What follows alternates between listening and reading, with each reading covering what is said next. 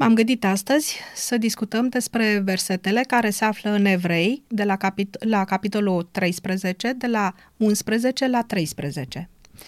În adevăr, trupurile dobitoacelor al căror sânge este adus de marele preot în locul preasfânt pentru păcat, sunt arse de tot afară din tabără. De aceea și Isus, ca să sfințească norodul cu însuși sângele său, a pătimit dincolo de poartă. Să ieșim dar afară din tabără la el și să suferim o cara lui. Aș vrea să vedem ce înseamnă dincolo de poartă. Pavel vorbește din proprie experiență aici și nu numai din proprie experiență, el a trăit în perioada în care Domnul Hristos și ucenicii au acționat în Israel. Uh, evident că ei toți de la seminar, profesorii, conducătorii din Sinedriu, uh, erau la curent cu toată mișcarea aceasta, pentru că uh, o vedeau foarte periculoasă. Și el a și dovedit puțin mai târziu că a urât această mișcare cu tot sufletul lui. Era justificat din punctul lor de vedere. Apăruseră unii în poporul lui Dumnezeu care nu respectau ierarhia divină. În Israel erau reguli foarte precise cu privire la modul în care funcționează uh, sistemul.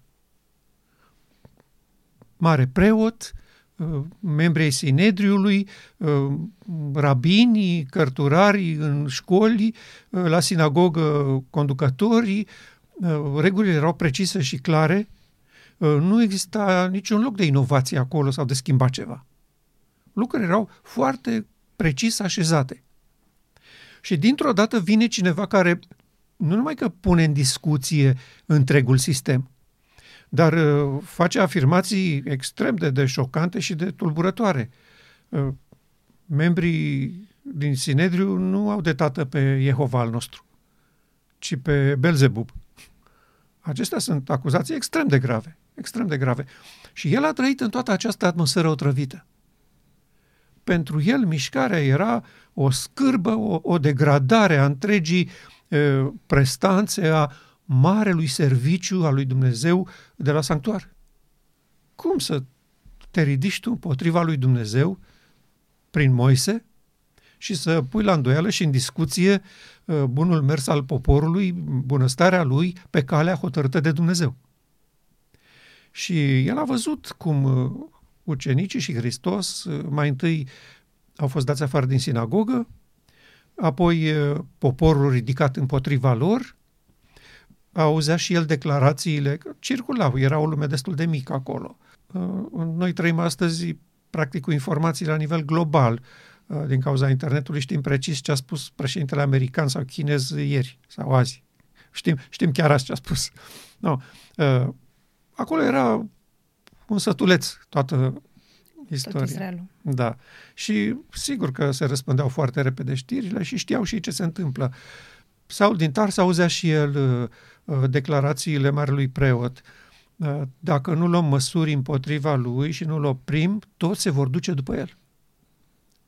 Și el era teribil de revoltat. Cum să se ducă după el? Cine e el? Un templar din uh, Nazaret, uh, cel mai nenorocit sat din țara noastră, nu se poate așa ceva. Pentru el era inacceptabil ce se întâmplă. Știți, era vorba, poate ieși ceva bun din Nazaret? Da, și uh, clar că și profesorii de la seminar încurajau această atitudine. Uh, imaginez cum se întâmplă acum, elevii întrebau pe profesori, domn profesor, dar cum e cu situația asta? Uite, s-a ridicat cineva care susține lucrul ăsta. Sau în comunitatea X, fratele pastor a predicat asta. Uh, cum stau lucrurile? Și evident că profesorii nu puteau să încurajeze o astfel de mișcare paralelă față de ordinea firească a lucrurilor.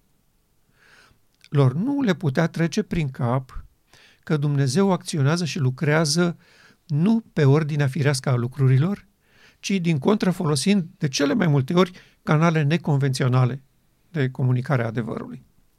Acum, întrebarea pe care noi ne punem, era justificată poziția lui Saul din Tars că nu este posibil să apară o astfel de mișcare și în același timp să fie opusă conducerii și de asemenea binecuvântată de Dumnezeu? El avea în spate toată istoria poporului sub călăuzirea lui Moise și a prorocilor. Uh, știa și el foarte bine că Dumnezeu totdeauna a ridicat oameni care nu erau din sistem, nu erau din funcții de răspundere și așa mai departe. Și acum, după ce se convertește și constată și el ce înseamnă să te duci dincolo de poartă și să pășești afară din tabără pentru că acolo îl găsești pe Hristos și mai mult decât atâta, să suferim o cara lui, e, experiența lui s-a, s-a potrivit perfect cu ce s-a întâmplat cu Hristos și cu ucenici. Adică, el spunea așa, credincioșilor cu care discuta, că el acum scria fraților din Ierusalim și îndemna și stăruia de ei să facă pasul ăsta. Pentru că și atunci era o teribilă uh, rușine și umilire să fii dat afară din sinagogă. Era extrem de greu de suportat pentru că atunci asta presupunea și pedepse civile. Adică pierdeai drepturile de cetățean. Nu era o simplă, bun, nu mai ești din sinagogă, dar ești bine, mersi la casa ta, la serviciul tău. Nu, lucrurile erau legate acolo. Statul era biserica. Și ce l-a făcut pe el, după părerea mea, să înțeleagă expresia asta dincolo de poartă? A văzut și el că în momentul în care poporul lui Dumnezeu este preluat de o ierarhie umană, totdeauna se ajunge la persecuție și la suferință. Și a văzut asta în experiența ucenicilor și a lui Hristos și apoi a văzut-o pe propria piele, deși el era cel mai bun soldat al sistemului.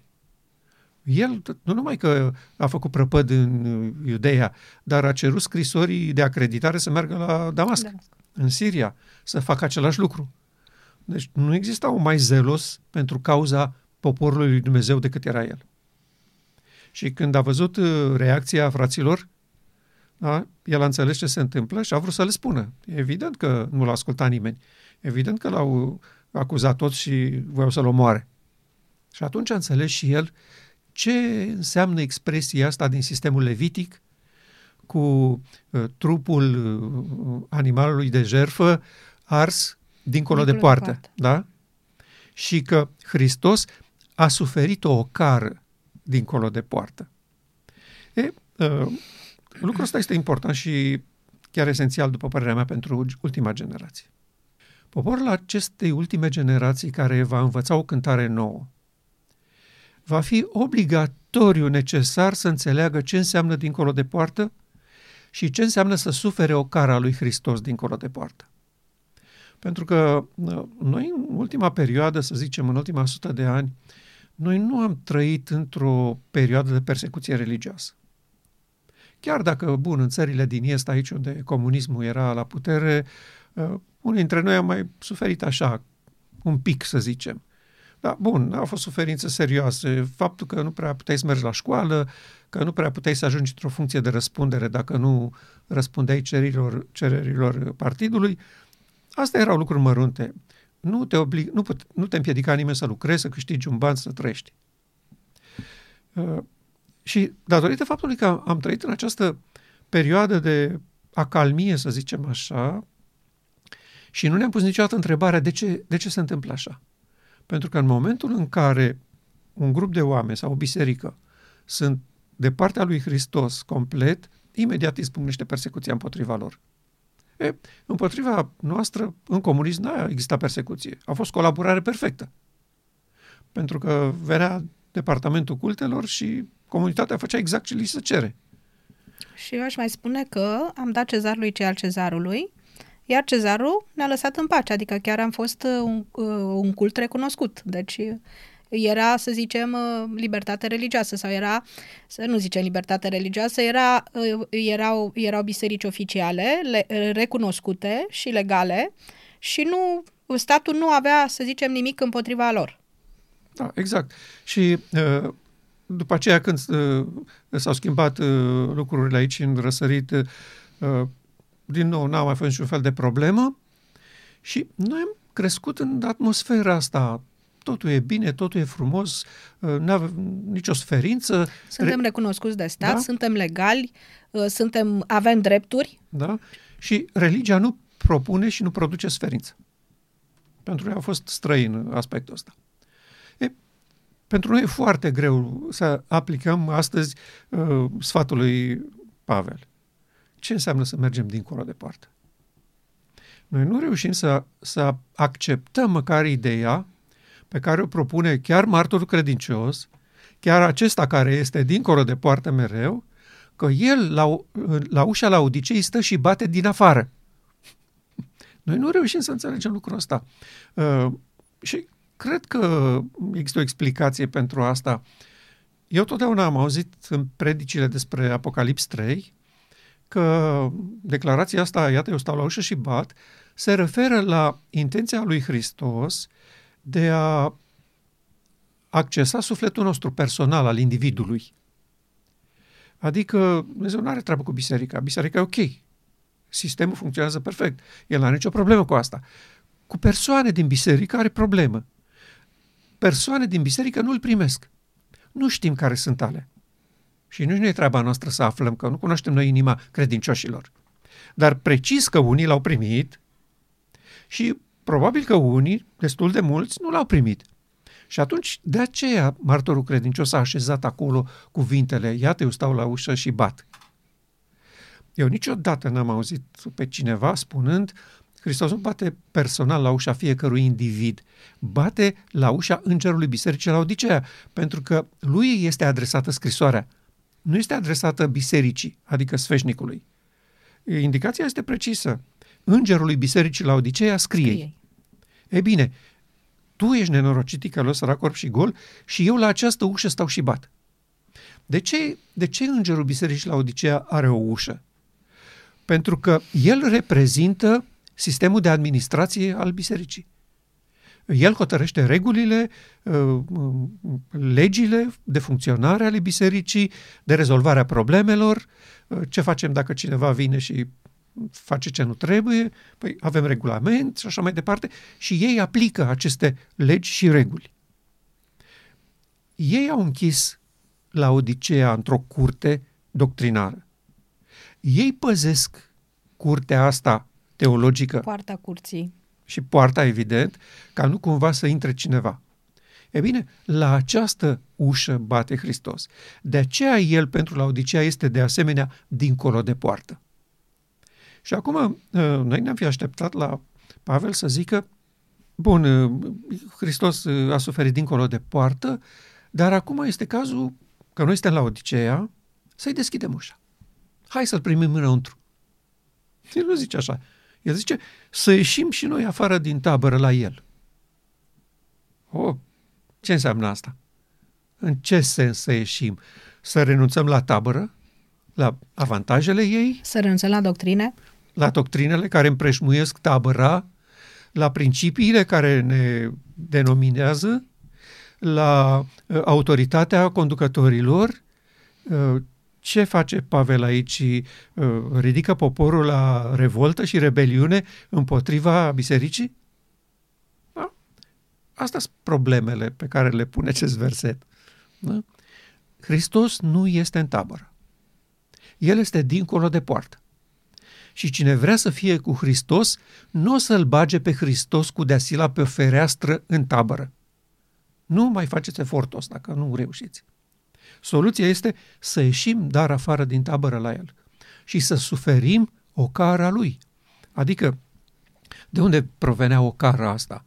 Uh, și la Hristos și la ucenici și la Pavel provenea din faptul că biserica nu recunoștea că tu vorbești în numele Domnului și că ai dreptate. Era iertat cu degetul, erai făcut un pericol pentru biserică, pentru societate și așa mai departe. Cu Hristos asta au făcut. Cu Pavel asta au făcut. Și el a trăit experiența asta și văzând-o la alții și trăind-o cu sufletul lui. Și a priceput că nu există niciun fel de soluție de a-l aduce înapoi pe Hristos în tabără. El a făcut tot ce se poate pentru asta. A făcut totul și din punctul de vedere al Sinedriului, să rezolvăm problema, să clarificăm ca să fie pace în tabără, Și a făcut-o și din punct de vedere al apostolului. Sunt dispus să mor pentru frații mei, spune el. Deci le-a scris cu pasiune, cu respect, cu dragoste. Vreau să vă ajut să înțelegeți că acesta este omul promis de Dumnezeu, despre care au vorbit Moise și prorocii. Ăsta este omul. Trebuie să-l acceptăm. Nu avem nicio soluție. Ei bun, a văzut că din ambele poziții n-a reușit să-l aducă pe Hristos în tabără. Și atunci a zis, nu se poate, asta este. Hristos trebuie să rămână dincolo de poartă și cine vrea să-l urmeze trebuie neapărat să iasă afară din tabără. Acum, întrebarea este cum se iese din tabăra asta. Că ne uităm și la ucenici și la Pavel. N-au luat ei o decizie și au zis... Gata, ieșim. Da, Domnul Hristos i-a adunat pe ucenici într-o dimineață. Băi, știți care treaba? Eu m-am cam săturat să fiu membru aici. Da. La tâlhare ăștia și la... Ați văzut și voi ce fac cu noi. Hai să ne facem scrisoare de retragere din cult. Și să facem noi uh, uh, cultul nostru, biserica noastră. Facem altă biserică, asta nu mai bună, clar. Hai să ne retragem. N-au făcut lucrul ăsta. Au făcut tot ce se poate să fie de folos acelui popor aveau lumină nouă și adevăr prezent și doreau să-l împărtășească cu poporul lor. Pentru că lumina și adevărul nu erau pentru Hristos și ucenici, erau pentru acel popor. Și când i-a trimis Domnul Hristos, asta au făcut doi câte doi, s-au dus și au anunțat că împărăția lui Dumnezeu s-a apropiat de ei. Bun, uh, Pavel, nu s-a dus niciodată la Sinedriu să spună, băi, mi-am dat seama că sunteți duși cu pluta, nu vreau să mai fiu membru aici. Eu am căpătat uh, idei noi, uh, lumină nouă. Nu mai am ce să caut între voi. Am plecat, salut. N-a fost așa. Uh, el a avut accidentul la fericit pe drumul către Damasc, uh, s-a dus în Damasc și i s-a spus ce se așteaptă de la el, a fost în pustie, unde a studiat și l-a călăuzit Duhul lui Dumnezeu să înțeleagă lucrurile, și când a venit, toată lumea l-a aruncat la gunoi, inclusiv ucenicii. Pentru că nu aveau încredere, nu credeau că se poate o, o răsturnare de situație așa spectaculoasă. Dintr-un ucigaș al urmașilor lui Hristos să ajunge acum să spui, eu sunt ucenicul lui. Cel mai, zelot, cel mai zelos dintre ei. Da, exact. Exact și uh, dispus să piardă tot ce agonisise. Pentru că el, din punctul de vedere al legii, era perfect nu aveai ce să-i reproșezi Saul din Tars. Uh, promisiunile de uh, succes în Sinedriu erau garantate, pentru că el era în același timp și cetățean roman și era foarte inteligent, era foarte dedicat cauzei și poporului, așa cum uh, sunt mulți pastori astăzi. Am putea spune că avea toate avantajele ca să fie un membru de succes al poporului Israel odată și al Sinedriului a doua oară. Da? Și avea și în spate garanția că ăsta e poporul lui Dumnezeu și că nu se poate schimba nimic. Regulile sunt clare, legile sunt clare, garanția profetică e clară, profeții au vorbit mereu. Ăsta e poporul Domnului, popor, chiar dacă sunt probleme, dar Dumnezeu cu poporul ăsta vrea să facă ceva. Deci ei nu aveau niciun fel de dubiu despre identitatea și scopul lor ca națiune. Deci Saul din Tars avea în spate toată această platformă. Ei bun, a aruncat-o la lada de gunoi. Și foarte greu uh, ucenicii l-au acceptat uh, printre ei și apoi s-au convins că uh, a fost bine, deși nu toți. Și eu spun, chiar înainte de, de revărsarea Duhului Sfânt în ploaie timpurie, ucenicii tot aveau rezerve cu privire la Pavel. Pentru că dacă n-ar fi avut, ei ar fi întrebat pe Domnul cine trebuie să ia locul lui Iuda. Ei n-au făcut treaba asta. Ei au aruncat cu zarurile pentru doi ucenici mai apropiați grupului lor, nici a fost vorba de Pavel. Ori locul era lui Pavel acolo. Nu era nici al lui Matia, nici a celuilalt. Era al lui Pavel. Deci, iată că ucenicii nu prea l-aveau la inimă. Apoi știm uh, discuțiile cu Iacov, când s-a întors din Europa, l-a pus să se sfințească în templu. Pavel a căzut cumva la mijloc.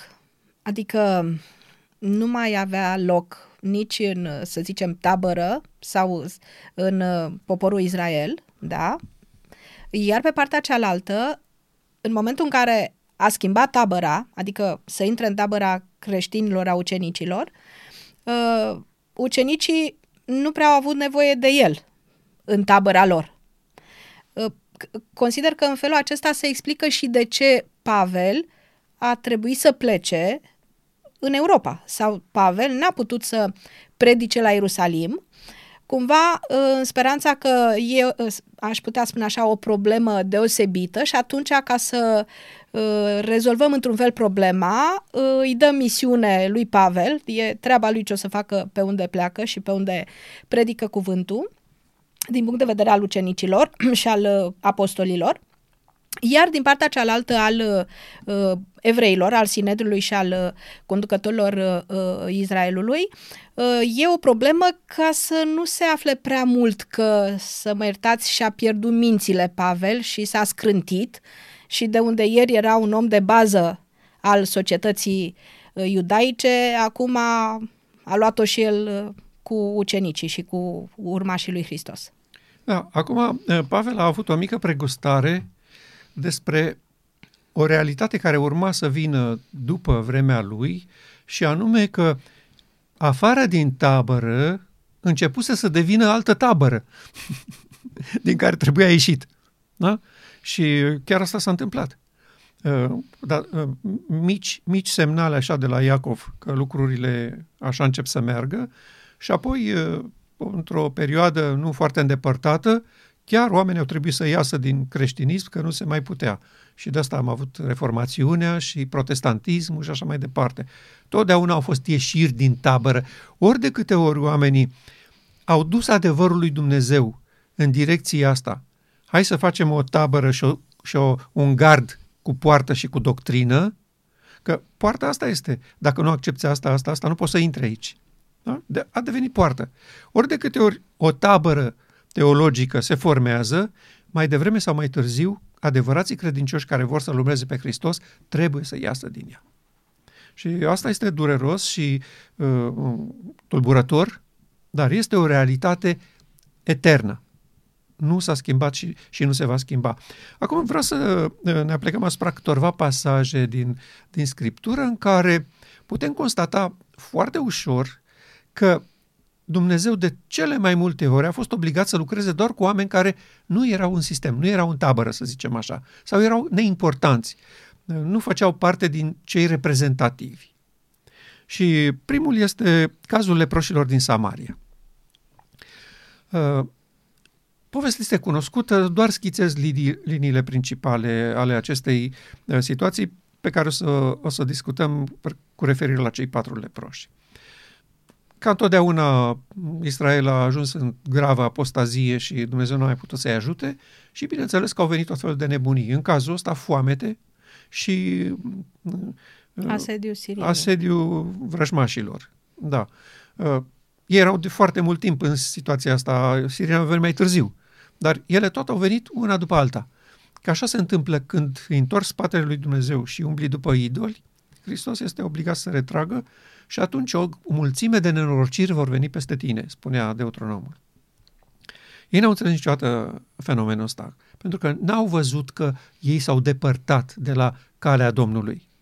Uh, s-au făcut treptat, uh, uh, câte puțin, prin educație, prin cultură, prin obiceiurile celor din jur asimilate destul de fin, până când s-au trezit că sunt la picioarele lui Baal și nu recunoșteau și nu, nu credeau că este așa. Bun, ă, la Samaria Ioram este rege, Elisei, profetul Domnului, este în tabără și oamenii aceia aveau o situație deplorabilă, ajunseseră să-și mănânce copiii. Deci, o foamete teribilă.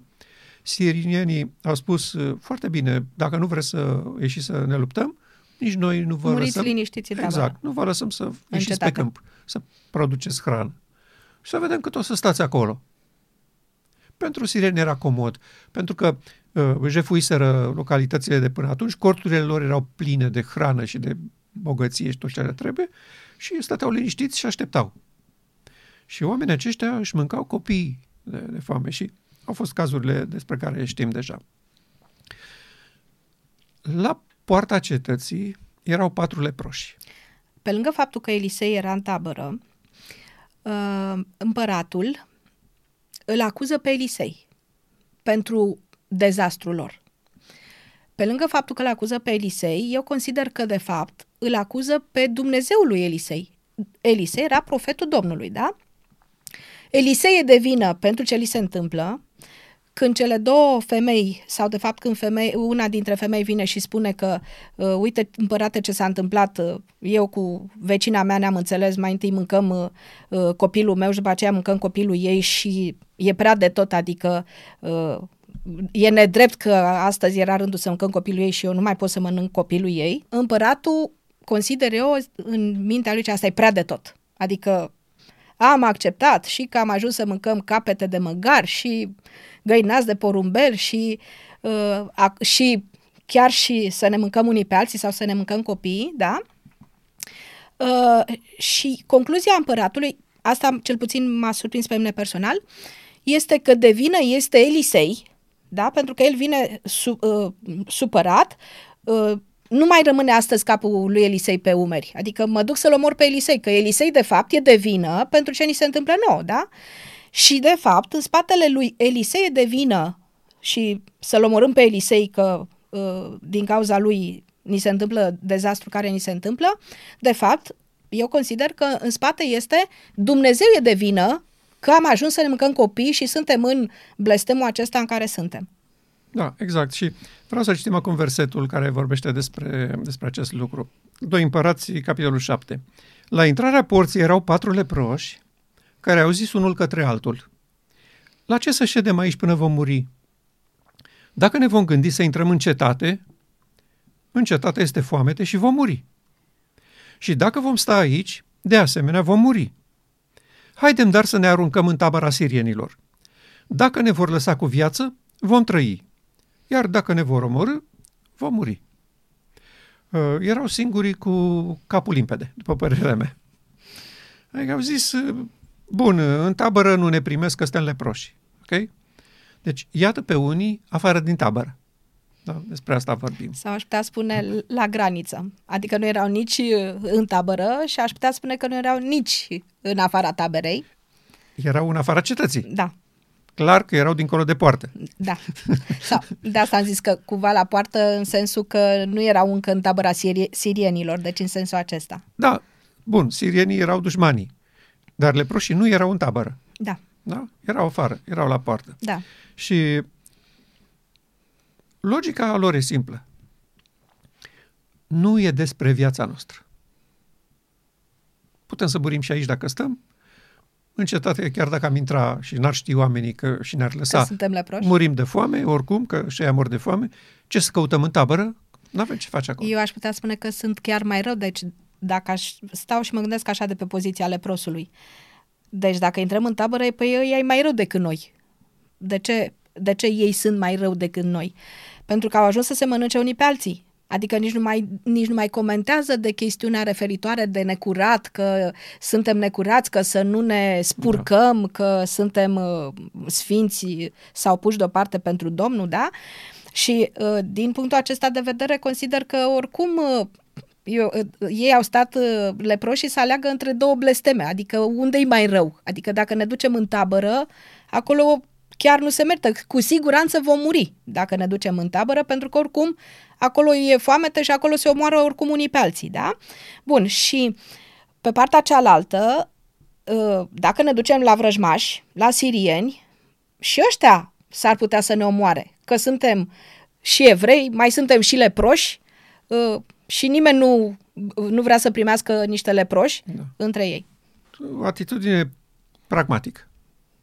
Asta este realitatea, ce e de făcut. Aceeași atitudine vor trebui să aibă și uh, oamenii din ultima generație.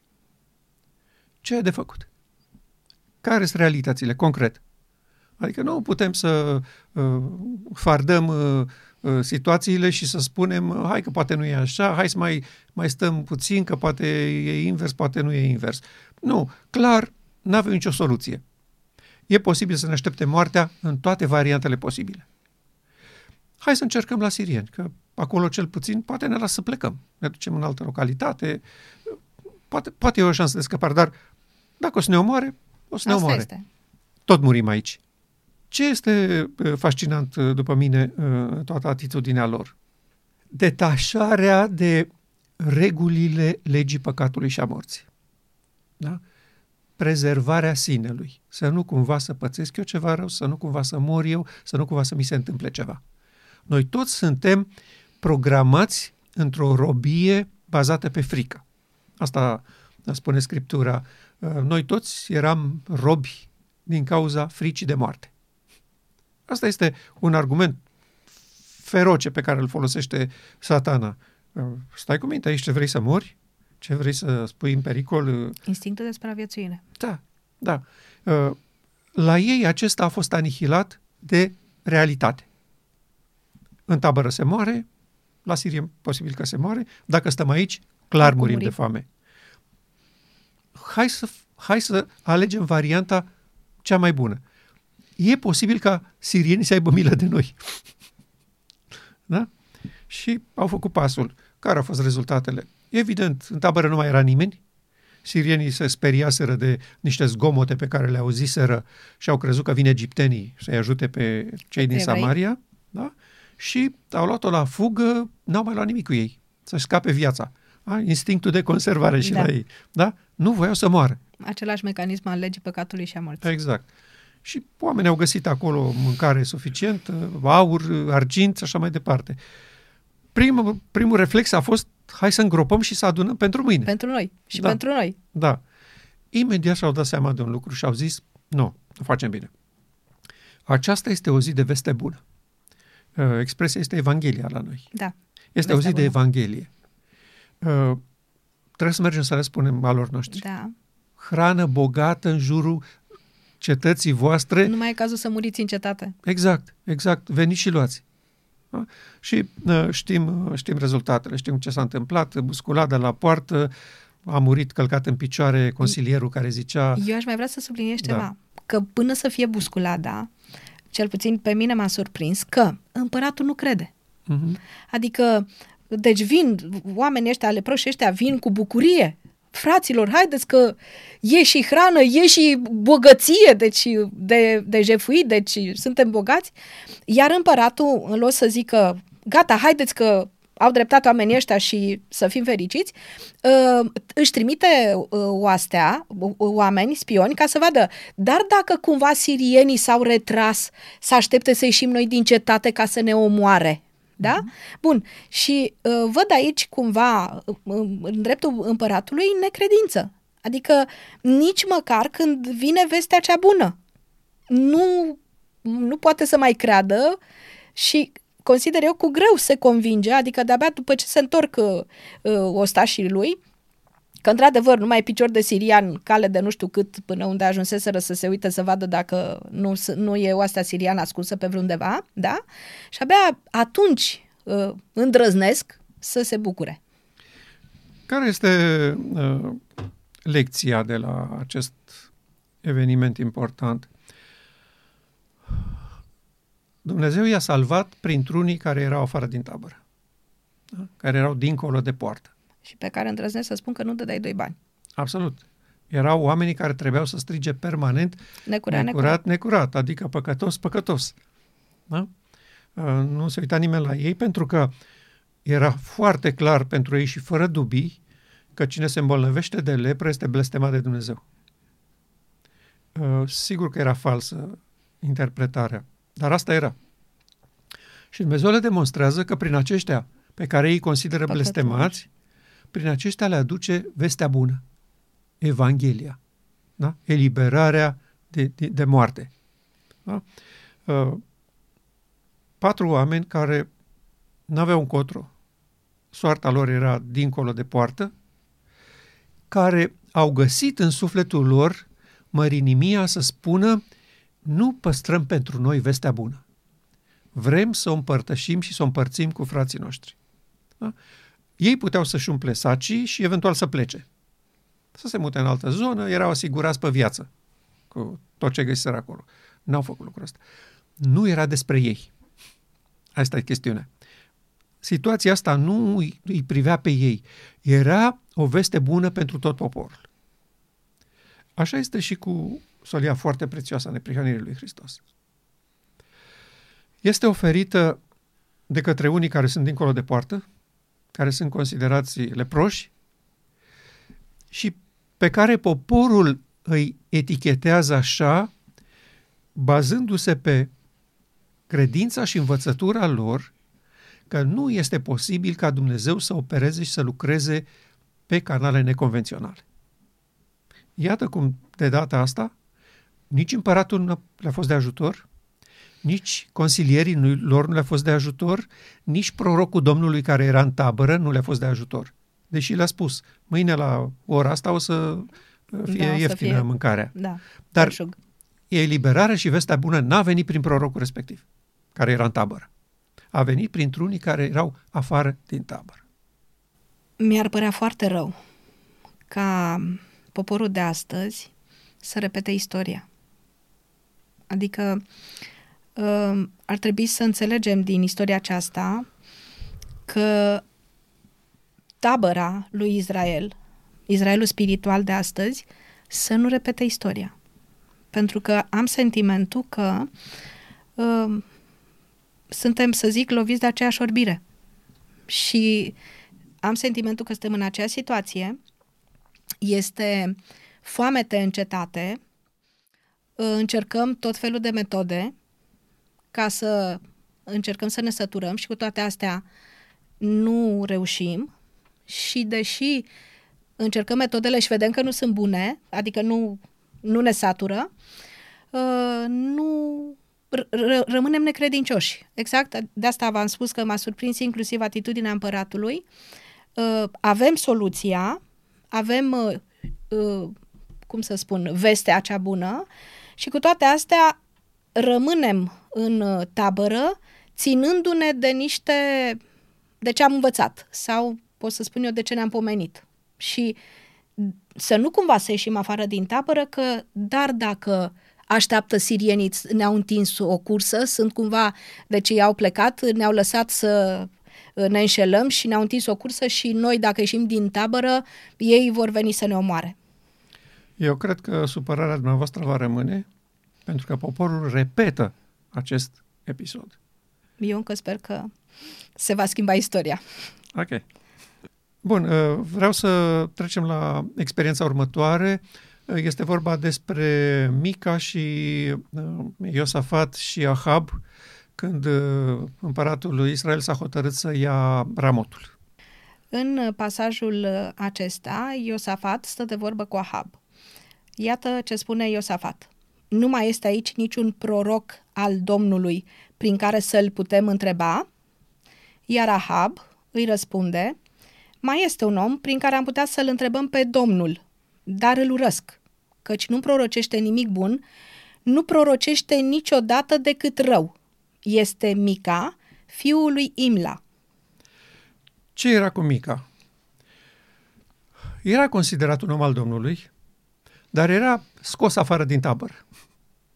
Adică nu mânca la masa împăratului. În general, în acea perioadă, prorocii mâncau la masa împăratului. Ce înseamnă asta? erau salarizați de stat. Ei primeau bani de la guvern. Ei erau plătiți de biserică să facă slujba aceasta, să studieze scripturile, să afle voia Domnului, să-l călăuzească pe împărat și apoi împăratul poporul în legătură cu căile împăratului nostru ceresc. Destul de rar se întâmpla în acea perioadă ca anumiți proroci să nu vorbească pe placul autorității. Așa cum s-a întâmplat în toată istoria. Adică autoritatea, guvernul, împăratul, președintele, diferit funcție de, de fiecare administrare a unei țări, a unei națiuni, are o narațiune. Are o linie de conduită cu privire la realitățile și viața poporului. Ca să fii plătit de autoritate, trebuie să păstrezi linia. Da? Trebuie să menții tonusul oficial. În momentul în care te depărtezi de el, nu mai ai ce căuta acolo.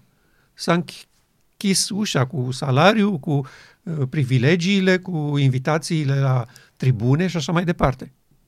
Și prorocii aceștia pe care îi avea aici Ahab, asta făceau îl susțineau pe împărat, susțineau politica regală cu privire la realitate și la mersul națiunii și, bineînțeles, erau proroci buni, care îi proroceau împăratului de bine. Și vreau și eu să știu care împăratul la care și-ar dori ca angajații lui să îi vorbească de rău. Acțiunile, planurile, proiectele sau, uh, știu eu, viitorul națiunii. Nimeni nu vrea așa ceva. Nu?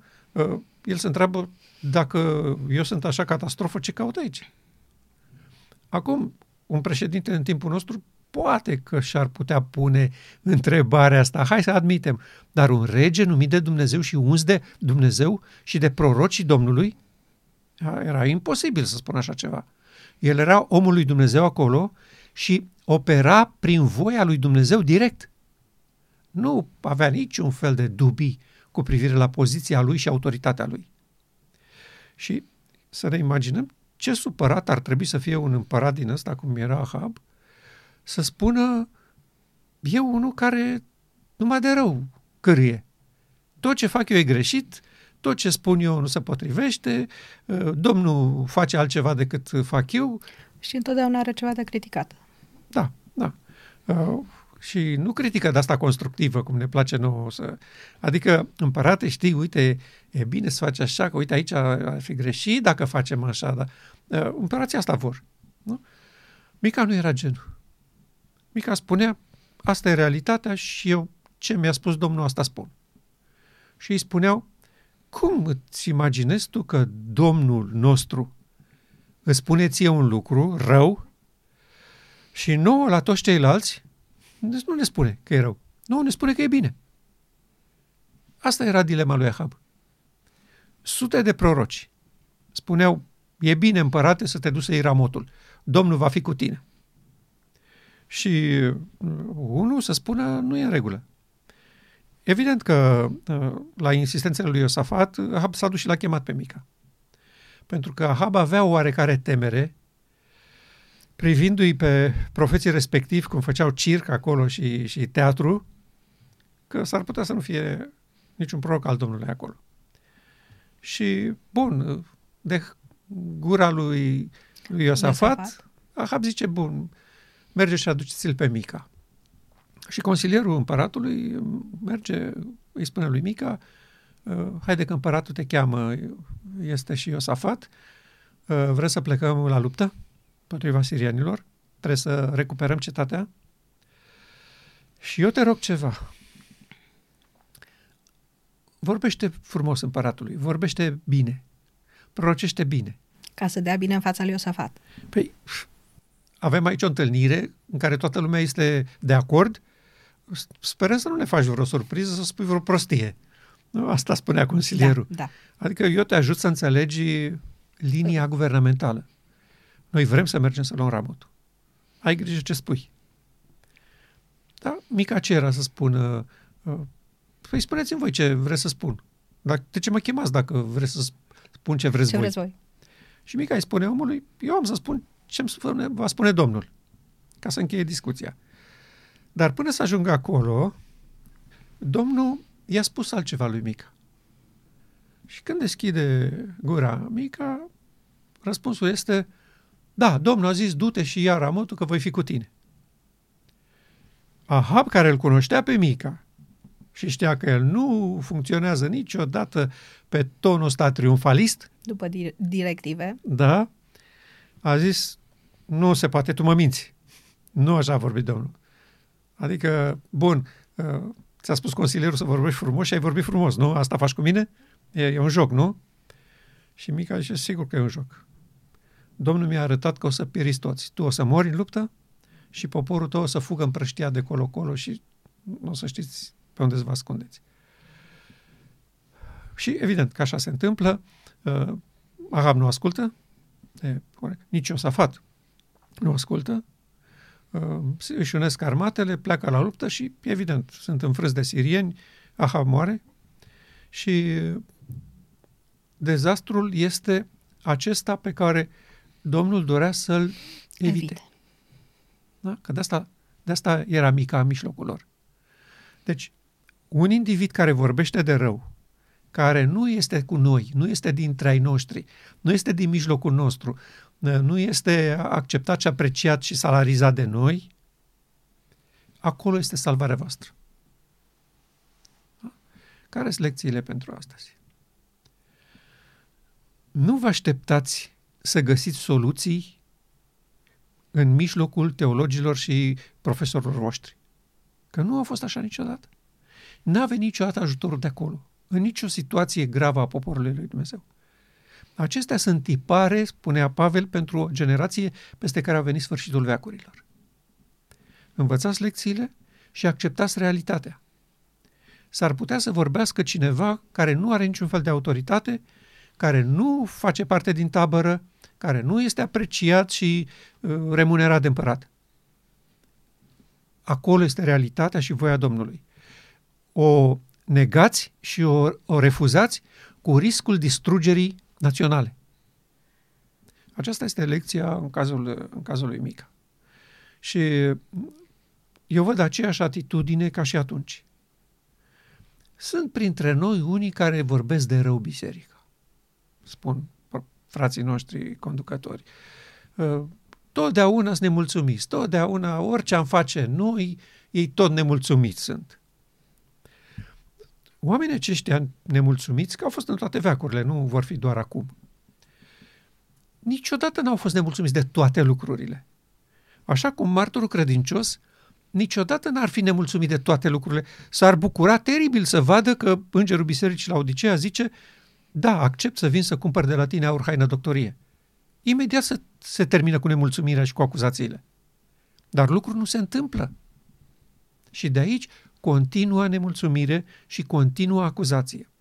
Și acum, în cazul bisericii la Odiseea, Îngerul Bisericii la Odiseea de 150 de ani nu dorește să vină să cumpere aur, haine, doctorie pentru că este convins că are și că nu duce lipsa de nimic. Ok? Asta e situația. Cum să vorbească martorul credincios? Cum să țină acest subiect viu și pe, pe agenda? Că e, profeții plătiți nu vorbesc de el. Ei nu recunosc nici că sunt la Odiseea, nici că sunt îngerul bisericii, nici că la Odiseea duce lipsă de lucrurile astea esențiale. Iar martorul credincios spune, fără asta nu se poate încheia lucrarea mea. Până nu am un popor în posesia aurului, hainei și doctoriei, eu nu pot să conving omenirea despre această realitate. Bun, cum menții interesul viu în mijlocul acestui popor din care trebuie să se formeze mireasa lui Hristos, decât prin oameni care au curajul și și asumă riscul să vorbească și să fie aruncați afară din tabără și să suporte o cara lui Hristos. Cum poți să faci dacă, dacă nu ții cont de ei? Eu spun că atitudinea înțeleaptă și corectă din partea conducătorilor era atunci când se ridică o voce care nu vorbește la unison cu, cu teologia bisericii, să fie super atenți, să-l trateze cu foarte mare bunăvoință și respect, să-i acorde toate posibilitățile ca poporul să-l audă, iar ei să, să ia atitudinea aceasta, e posibil ca Dumnezeu și de data aceasta să folosească canale neconvenționale, să vorbească prin niște leproși care sunt dincolo de poartă, iar noi, odată ce ne ridicăm împotriva căii Domnului, riscăm să punem în pericol întreaga biserică. Eu n-am auzit o singură dată un conducător al bisericii vorbind în felul acesta. Sigur, am auzit câțiva președinți ai conferinței generale spunând ceva asemănător, dar după ce au ieșit la pensie. Câtă vreme au fost în funcție, nu au vorbit așa. Unii dintre ei au recunoscut că nu e în regulă, că nu se întâmplă, că redeșteptarea nu s-a produs, că trezirea întârzie, că Domnul nu e mijlocul nostru. Au mai spus câteva lucruri. Dar să recunoscă faptul că martorul credincios are dreptate și că asta se va întâmpla, te voi vărsa din gura mea, dacă nu vii să-ți dau aur, haine și doctorie, asta niciodată nu s-a, nu s-a vorbit și nu s-a predicat în poporul nostru. Da, a fost folosită această armă împotriva membrilor de rând. Adică de la Anvon, vorbitorul, prezbiter, pastor, funcționar sau membru de rând care prindea ocazia, folosea acuzația asta împotriva membrului din bancă. Tu, dacă nu te pocăiești, Domnul o să te arunce din gura lui. Dar nu era vorba despre membri acolo, e vorba despre îngerul bisericii la Odisea. Ei, ce se întâmpla dacă Ahab asculta de glasul lui Mica? Rămânea în viață?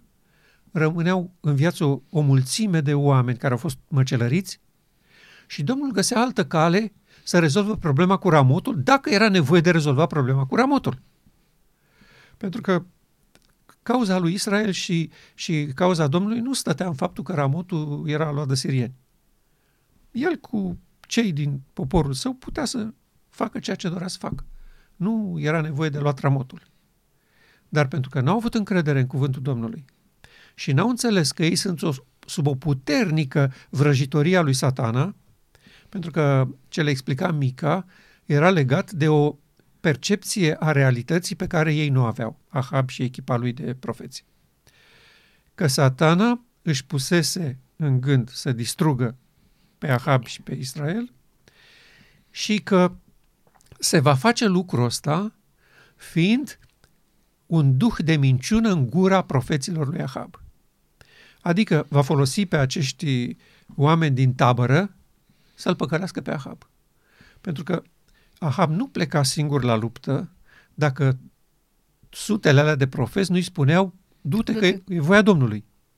Nu faci din capul tău. Domnul vrea să fie așa. Că de asta îi plătea Ahab. Să afle voia Domnului. Ha? Iată ce înseamnă să disprețuiești și să tratezi cu superficialitate vocea unuia care nu face parte din sistem și care vorbește permanent numai de rău. Prorocește totdeauna de rău, cum spunea, cum spunea Hab. Eu spun că aceștia sunt oamenii valoroși și importanți de care trebuie ținut cont. În momentul când se formează o tabără și s-a împământenit în reguli, regulamente, politici, uh, doctrine și există oameni care au preluat conducerea poporului acestuia, singura șansă a lui Dumnezeu este să folosească canale neconvenționale. Și aș putea spune oameni din afara taberei. Da, da. Mica asta era neglijat, ținut pe tușă, izolat de viața publică. De ce? Pentru că el totdeauna este un critic feroce și aduce numai acuzații prostești împotriva unsului Domnului. Pentru că împăratul era unsul Domnului. Domnului. Bun, uh, și încă un caz, dacă se mai poate.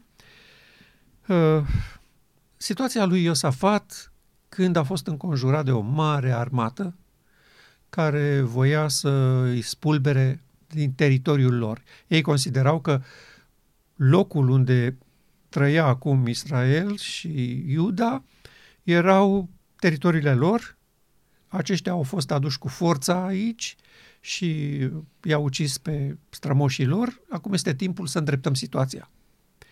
Și au făcut o alianță foarte mare, erau ca nisipul mării. Și uh, Iosafat este anunțat că va fi război și că nu are nicio șansă cu ce se întâmplă la granițele țării. Aveau și ei servicii secrete și informații la timpul acela. Și aici Iosafat, ca împărat al lui Israel, dă dovadă de o, o claritate și o credincioșie cum nu s-a întâmplat în Israel în toată istoria lor. El adună poporul la Ierusalim și în fața lor se pleacă înaintea Domnului și spune un lucru pe care niciun împărat nu l-a spus și nici înainte de el, nici după el. Doamne, Tu ne-ai adus în țara asta și vrăjmașii noștri vin să ne dea afară iar eu nu știu ce să fac. Eu n-am putere să mă lupt cu ei și nu știu ce e bine de făcut. Păi, un împărat care spune lucrul ăsta, imediat poporul și sfeșnicii îl dau afară. Tu ce cauți aici? Pe tine te-am pus aici și Dumnezeu te-a așezat pe tronul ăsta să vii Ca cu soluții. să spui că nu știi ce să faci? Să vii cu soluții. Știi foarte bine ce să faci. Pentru că Iuda în perioada aia nu era o putere militară slabă. Iosafat organizase formidabil uh, națiunea. Și ei puteau să spună așa, și strategii militari, și marele preot, și preoții de la curte, și teologii lui Iosafat puteau să spună, bun, este adevărat că sunt un pic mai mulți ca noi, dar n-au forța noastră și Dumnezeu nu e cu ei. Prin urmare, nu are rost să te prostești în felul ăsta împărate și să, ce știu, o muiere, stai și te plângi aici în fața poporului că tu nu ești bun de nimic. Domnul e cu noi. Ai încredere, pune armata pe picioare, hai să ne luptăm cu ei. Hai să ne, îi batem sigur. Consilierii au tăcut, marele preot a tăcut, împăratul recunoaște că nu are nicio putere și în acel moment se întâmplă un lucru anormal. Ieșit din comun, spunem noi astăzi. Hai să citim, să citim pasajul din 2 Cronici. Atunci, Duhul Domnului a venit în mijlocul adunării peste Iahaziel, fiul lui Zaharia, fiul lui Benaia, fiul lui Ieiel, fiul lui Matania, levitul, dintre fiii lui Asaf. Și Iahaziel a zis, Ascultați tot Iuda și locuitorii din Ierusalim și tu, împărate Iosafat.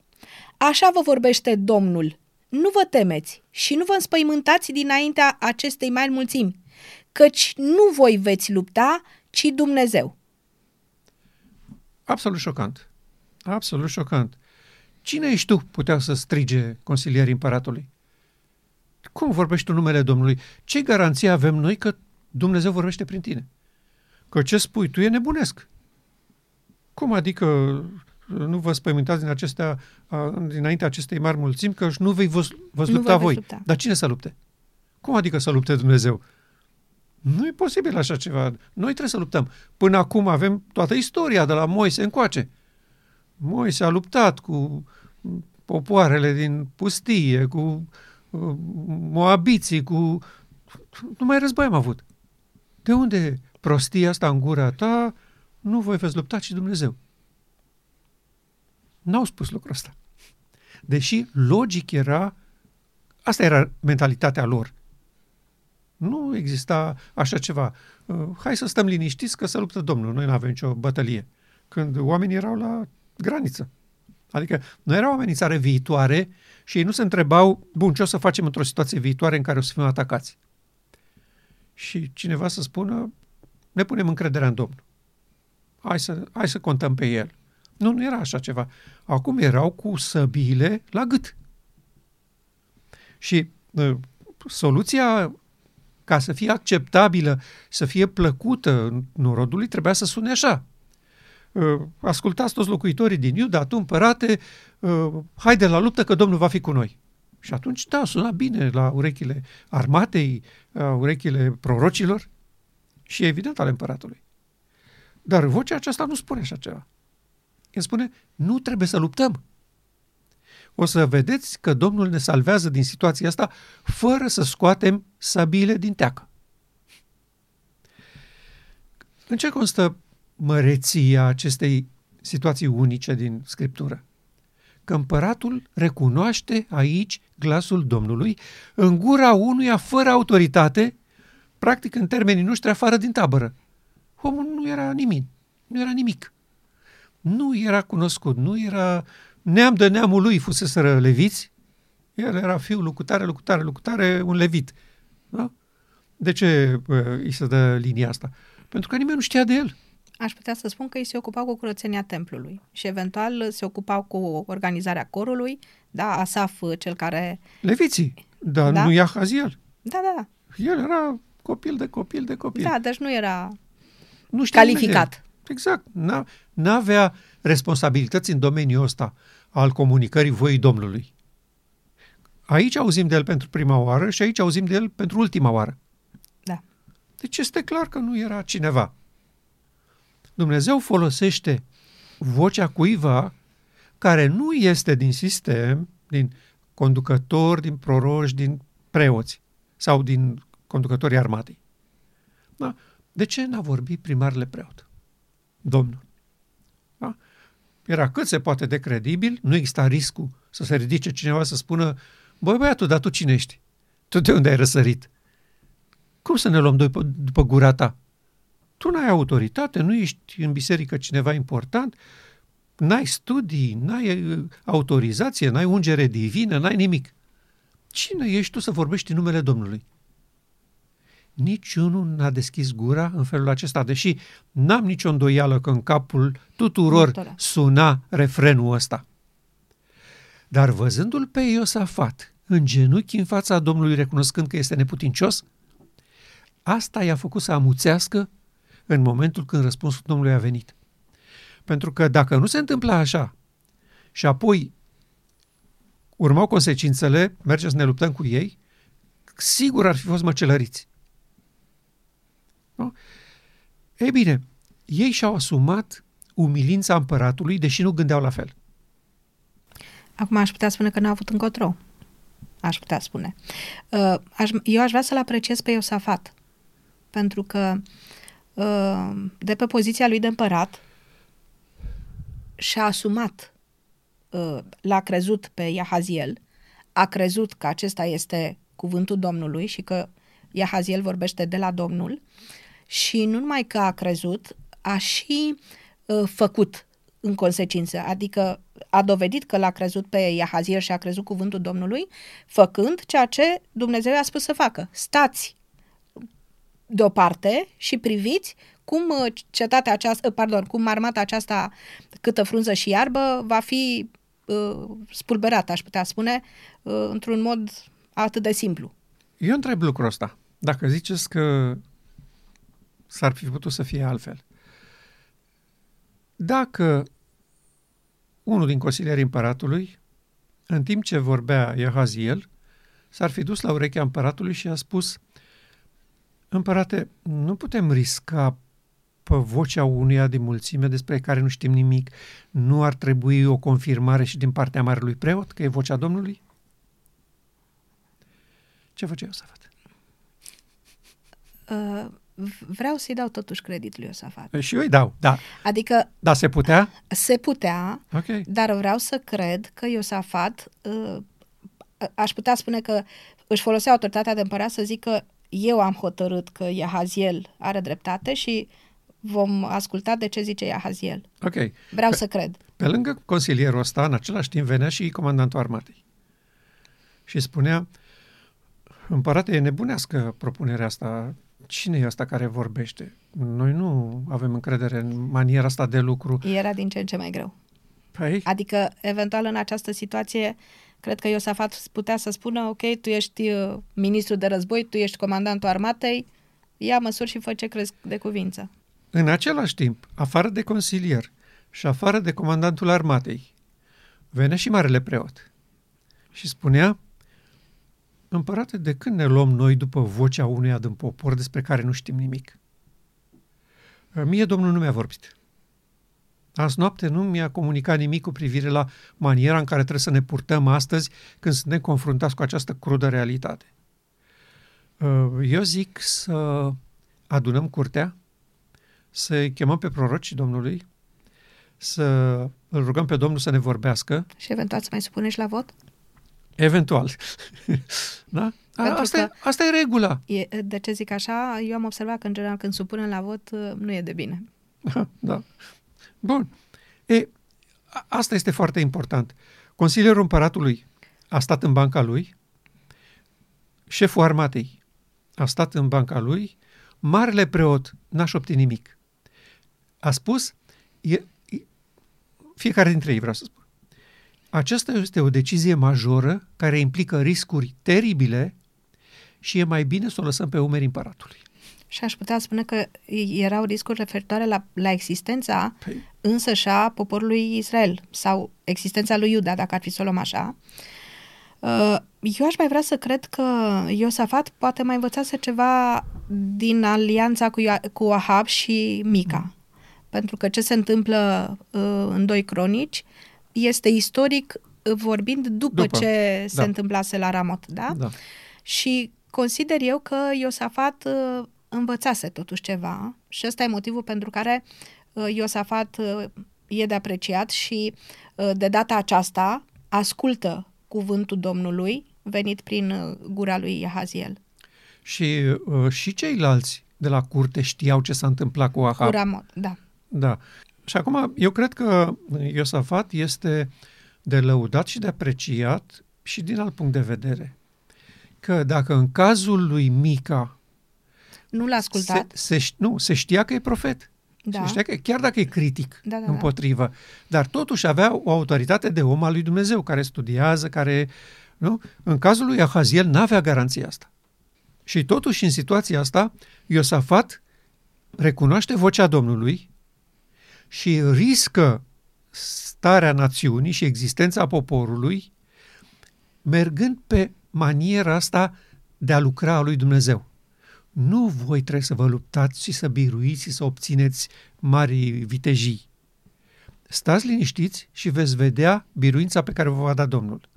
Și acum în ce a constat biruința pe care le-a dat-o Domnul? Că într-adevăr ei așa au făcut. În loc să plece cu armata, au pus orchestra în față. Și apoi ei toți după orchestră s-au suit pe deal să vadă în vale tabăra uh, a- uh, Alianței asu- alianței, da. vrăjmașe. Ce au constatat acolo? Toți erau morți. Nu mai era nimeni viu. Dar nu i omorâse cineva, vreun extraterestru. Ei se ajutaseră să se omoare unii pe alții. Practic, era o alianță de mai multe națiuni și precis au intrat în conflict și în ceartă cu privire la anumite chestiuni. Cum să atacăm, cum să împărțim țara după aia, uh, vor fi început să se certe, bun, uh, Ierusalimul e al nostru, că noi am fost acolo primii în el. Cealalți au spus, nu, că noi suntem mai puternici acum. Uh, Diverse treburi de politică murdară. Da. Da? S-au încăierat conducătorii și apoi slujitorii lor, când au văzut că ai lor sunt în Se- pericol, au da. intervenit și au ajuns să se măcelărească unul pe Unul pe altul până când n-a mai rămas niciunul în picioare.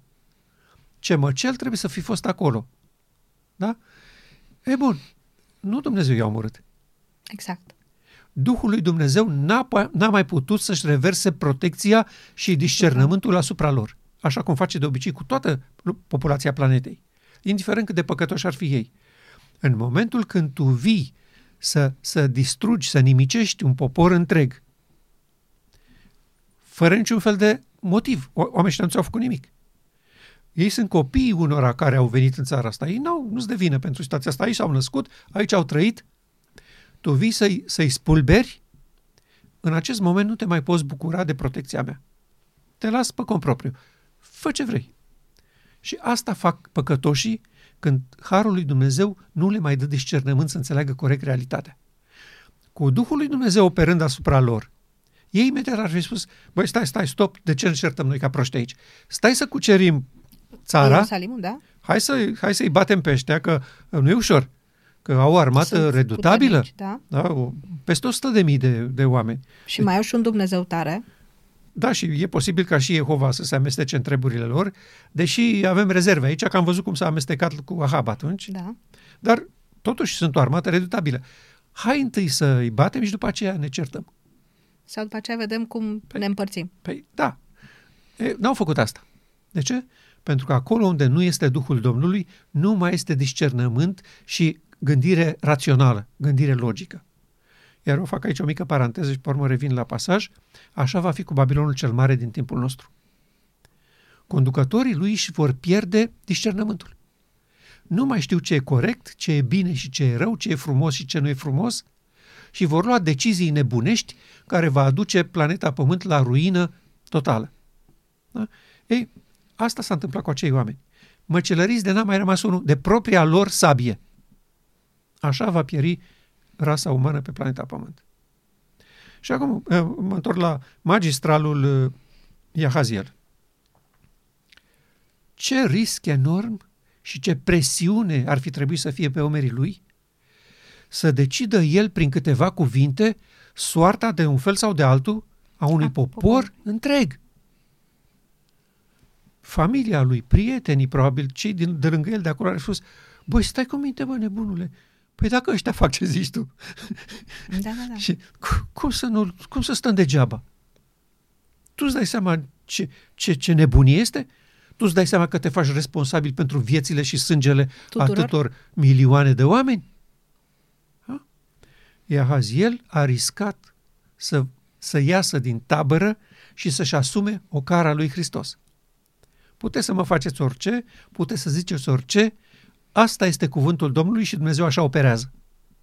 El, cu Domnul nu trebuie să vă luptați.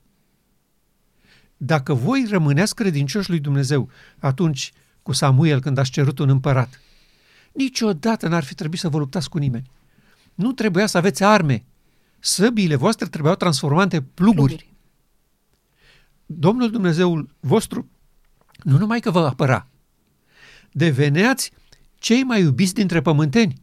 Veneau toți împărații pământului cu cadouri la voi, așa cum veneau la Solomon. Da. Nu trebuia să cereți la nimeni nimic, nu trebuia să vă certați cu nimeni, nu trebuia să o cărâți pe nimeni, nu trebuia să sfidați pe nimeni. Ați fi devenit pâinea planetei Pământ. Toți ar fi venit la voi încântați și fascinați de ce Dumnezeu aveți și de ce frumos se trăiește în țara voastră și în lumea noastră. Dar voi n-ați vrut. Voi ați vrut să fiți ca neamurile, ca popoarele celorlalte țări. Și Domnul a zis, Samuele, nu te supăra pe ei, că nu pe tine te leapădă, ci pe mine. E bine, Iahaziel asta a înțeles atunci. Că indiferent care vor fi riscurile unei situații, Domnul știe mai bine ce se întâmplă și este cazul să-l urmăm oricât de nebunească ar părea situația respectivă. Și din toate punctele de vedere, propunerea era nebunească pentru popor. Și totuși s-a dovedit salvatoare datorită unui singur lucru, că împăratul i-a dat crezare lui Ehaziel.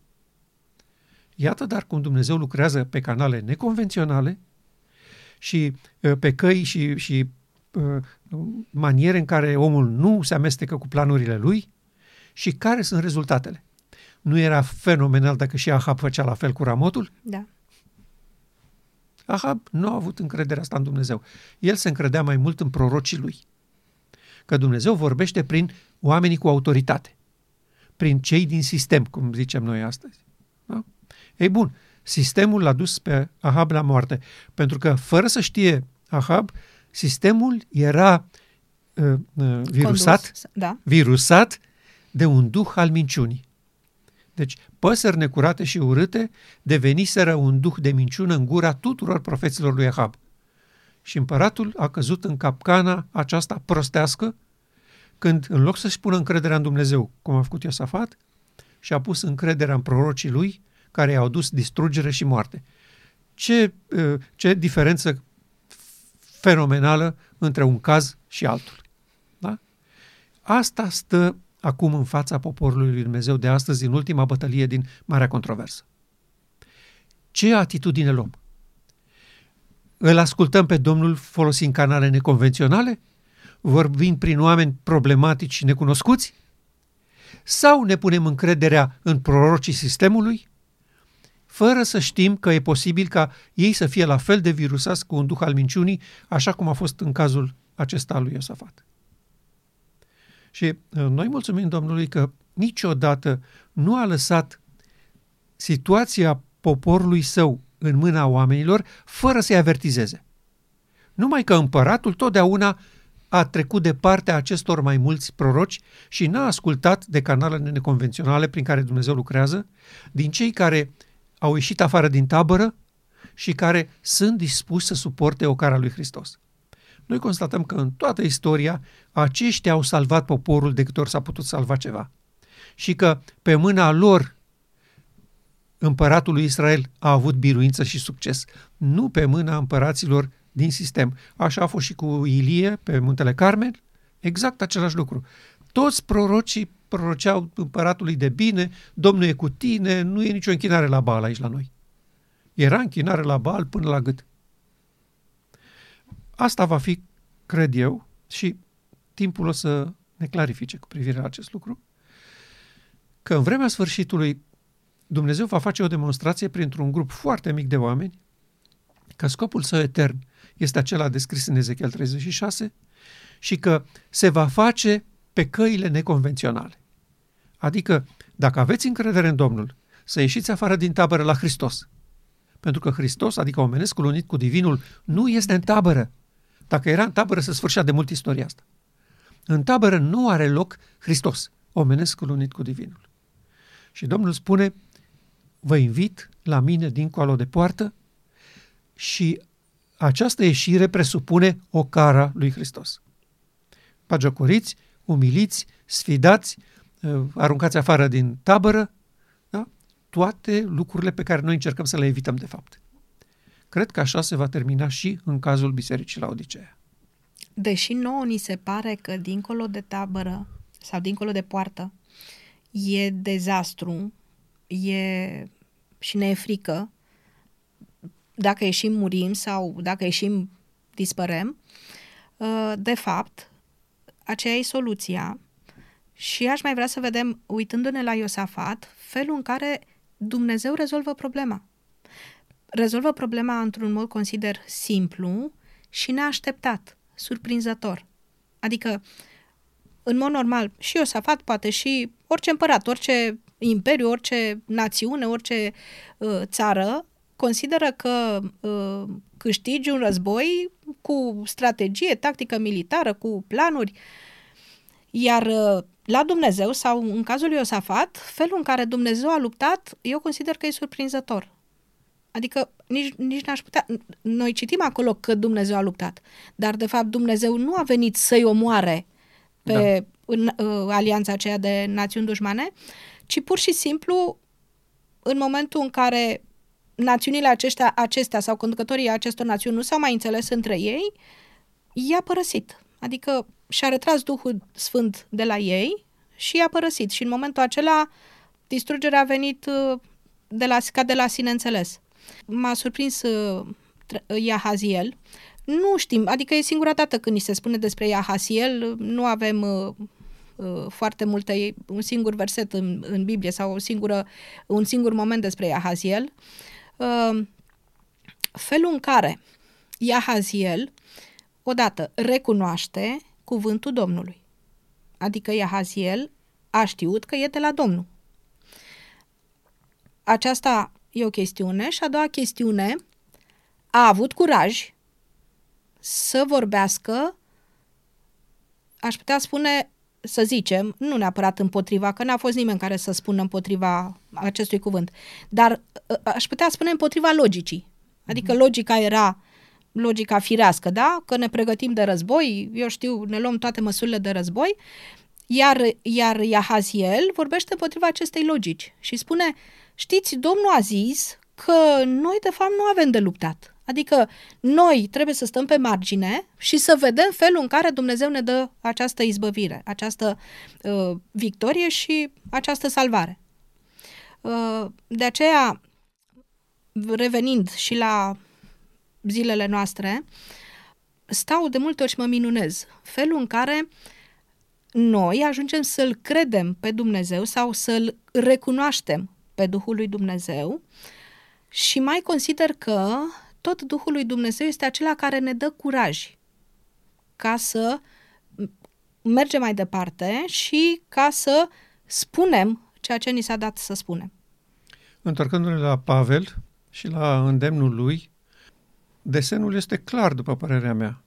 Dacă vreți cu Hristos și alături de Hristos, trebuie neapărat să ieșiți afară din tabără la El, dincolo de poartă. Hristos este dincolo de poartă, nu este dincoace de poartă.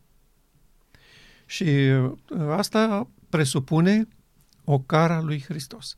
Adică nu veți fi scutiți de o cară. N-a fost doar Hristos ocărât și acum totul e bine dincolo de poartă. Nu, oricine trece dincolo de poartă și iese afară din tabără, tabăra îl va ocărâ. Ocara nu este dincolo de, de poartă, uh, ea, ea este nativă în tabără. De aici provine ocara celor care părăsesc tabăra. Și asta este, după părerea mea, principalul motiv pentru care oamenii nu vor să-și asume responsabilitatea în implicarea în cauza lui Dumnezeu și, și riscurile care decurg de aici. Pentru că totdeauna tabăra va ocărâ pe cei care ies din tabără la Hristos. Și de aceea uh, avem această situație. Uh, Hristos încă, da, spunea Pavel, este dincolo de poartă și nu se va întoarce în tabără. Nu-l așteptați că va veni în tabără. Toți cei care vor să mergeți cu Hristos trebuie, trebuie să-L urmați dincolo de poartă. Aceasta este uh, logica și eu vreau să onorăm astăzi pe toți aceștia de dincolo de poartă, din toată istoria planetei Pământ, care au avut curajul să sufere o cara lui Hristos, în sensul acesta, cine ești tu, cine te crezi tu, uh, nu vezi că faci rău, nu vezi că pui în pericol viața cetății, nu vezi că uh, ești aberant, nu, ci, nu vezi că doar tu vorbești așa? Pe toți aceștia care au trecut prin această ocară a lui Hristos și mai ales pe cei care urmează să treacă la sfârșit când se va produce o nouă omenire, oameni uniți cu divinitatea prin părtășie de natură divină, eu vreau de acum să-i salut pe acești curajoși care l-au urmat pe Hristos dincolo de tabără, care au deschis ușa la Odiceii și l-au urmat pe Hristos, suferind o cara Bisericii la Odiceea pentru această îndrăzneală și care i-au dat ocazia lui Dumnezeu să deschidă ochii națiunilor acestei planete, să vadă că soluția lui Dumnezeu este simplă, este eficientă, este nedureroasă și care aduce în trena ei binecuvântările pe care noi le numim roada Duhului. Bunătate, pace, credincioșie, îndelungă răbdare, facere de bine, toate lucrurile plăcute și frumoase de trăit într-o societate. Pe aceștia dorim să-i onorăm și să-i salutăm astăzi cu respect.